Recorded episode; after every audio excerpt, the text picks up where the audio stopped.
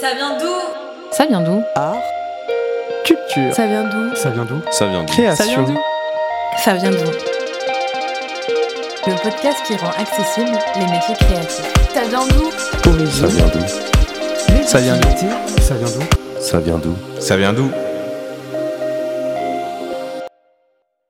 Aujourd'hui, dans ce troisième épisode, on reçoit Turi, rappeur originaire du 9-2. Son âge reste inconnu, mais il semble avoir déjà vécu mille vies. Après avoir longuement travaillé dans le social, il met en avant ses expériences dans son art et profite de sa musique pour faire passer des messages aux plus jeunes. En 2021, il sort l'EP Blue Gospel et bouleverse avec son titre Tiroir Bleu. Un titre profondément introspectif qui nous a donné envie de connaître son odyssée. C'est alors avec beaucoup d'impatience qu'on lui pose la question. Turi, ça vient d'où? Alors, euh, tu vois, euh, il y a des noms qu'on choisit pas, il y a des pseudos qu'on choisit pas. Moi, je, je suis issu un petit peu de, de la scène battle rap. Et en fait, durant, euh, durant un, un clash, euh, il y a une gosse qui a crié Oh, mais c'est une tuerie celui-là Et les gens ont rigolé et c'est resté en fait. Ok. Et aussi, Thury, du coup, ça vient aussi de Boulogne? Ça vient de Boulogne. Boulogne-Billancourt, exactement. Et c'était sur Boulogne que ça s'est passé ce truc-là. Dans Bleu Ouais. Gospel, dans le premier titre, euh, tu répètes à trois reprises Là d'où je viens, on meurt avec des rêves. Hum. Euh, pourquoi en fait? Parce que, euh, si tu veux, à Boulogne-Billancourt, il y a deux extrémités. Enfin, il y a une partie nord et sud. Et la partie sud est un petit peu euh, moins avantagée que la partie nord. Et souvent, dans la partie sud, tu as énormément de gosses qui ont des rêves de, de, de, grands footballeurs, euh, de sportifs ou de, de- des rêves artistiques parce que c'est souvent le, le chemin le, le plus court, mais sauf que c'est une, c'est une, route, euh, c'est une route tellement sinueuse, tellement carnassière que qu'il y en a beaucoup qui, qui s'éteignent malheureusement en poursuivant, euh, en poursuivant ces rêves-là. Et donc, c'est une façon de dire que ben, je suis un espèce de, de rescapé et que j'ai refusé de faire partie des statistiques. Ton enfance, tu as grandi entre la France et le Cameroun. Le fait de bah, retourner au Cameroun, est-ce que c'était un peu comme une épée de, de Damoclès? Mhm. Euh, Il y a notamment dans son Puff où tu nous fais comprendre que euh, le retour au bled t'était présenté comme une menace. Ouais. Euh, Est-ce que c'était vraiment ouais, une épée de Damoclès en fait pour toi? Nos parents, ils aiment bien euh, nous Ouais, menacer ouais. avec ce truc-là de Ah ouais, tu fais des conneries, ouais, tu vas retourner, Ouais. tu vas retourner au, au bled, tu vas bien découvrir, euh, tu vois, euh, le, le- le- la difficulté et tout. Je suis revenu justement du, du pays avec euh, tellement, tellement de richesses et surtout, ça m'a ça m'a permis de savoir qui j'étais. Arrivé là-bas, ben, j'ai compris que en fait, j'étais pas un petit blanc, tout simplement, que voilà, j'étais camerounais, que mes routes c'était ici, que j'arrivais et que c'était mon accent qui était différent. Hmm. Donc voilà, il y a- j'ai appris, euh, j'ai appris tellement de choses. Puis encore une fois, euh, des trucs qui ont, qui ont nourri mon art. euh, Hmm. Les choses sonnent différemment, on mange différemment. Tu, tu, tu commences à savoir d'où tu viens réellement.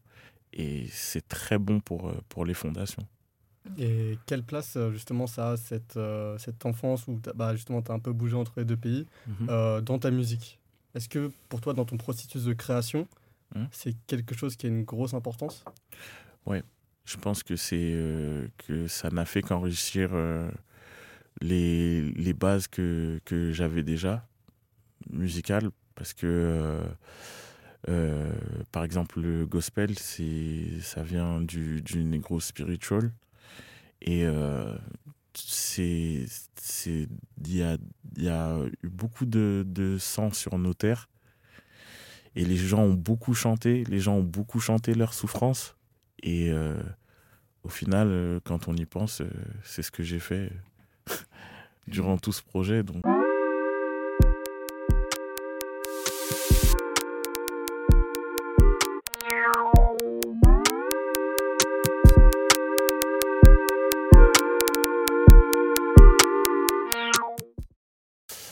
Euh, mon rêve à moi, c'était, je pense, depuis toujours, ça a été de d'être d'être heureux, surtout de pouvoir euh, cultiver ma différence. Je pense que j'ai senti très tôt que, que j'avais une personnalité créative. Hmm.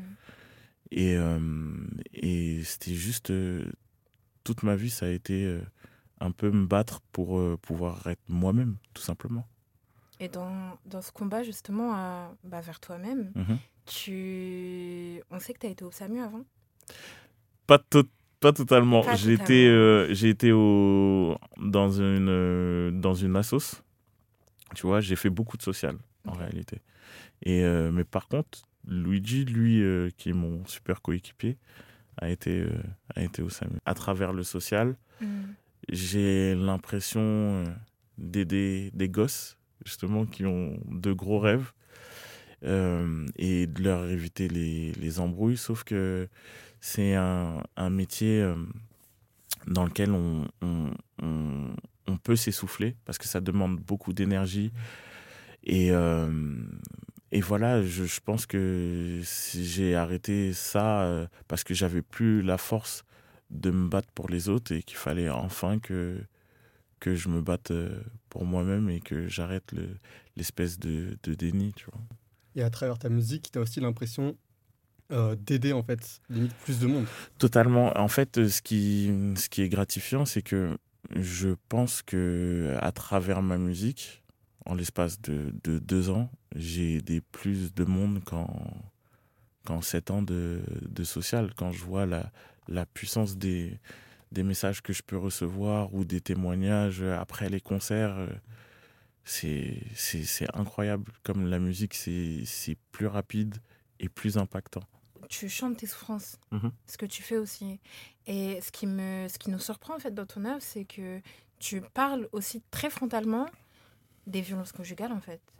Et que c'est pas quelque chose que tout le monde fait, euh, surtout de la manière dont tu le fais. j'ai toujours eu l'idée de faire cette chanson. Vraiment, depuis toujours, depuis l'âge de 13 ans, je savais que, que j'allais faire une chanson là-dessus. Mais j'avais pas, j'avais pas le courage. Et puis, c'est arrivé à un moment où j'étais vraiment dos au mur, où euh, euh, quand il a fallu réaliser ce, ce, disque, il a fallu que je me raconte. Et, euh, et donc, j'ai réalisé, cette, j'ai réalisé cette chanson. Et je, me, je me rends compte aujourd'hui que si j'ai pas fait ça plus tôt, c'est que j'avais peur d'assumer seul ce message-là. J'avais peur d'assumer cette chanson tout seul. Mais avec les témoignages, euh, j'ai compris que, que les gens pouvaient m'aider à, à porter ce à porter l'espèce de fardeau que, que je traînais depuis. En fait, j'avais juste à, à crier ce qui, ce qui, ce qui s'était passé pour que les gens viennent m'aider. Et tu as déjà euh, pensé à abandonner?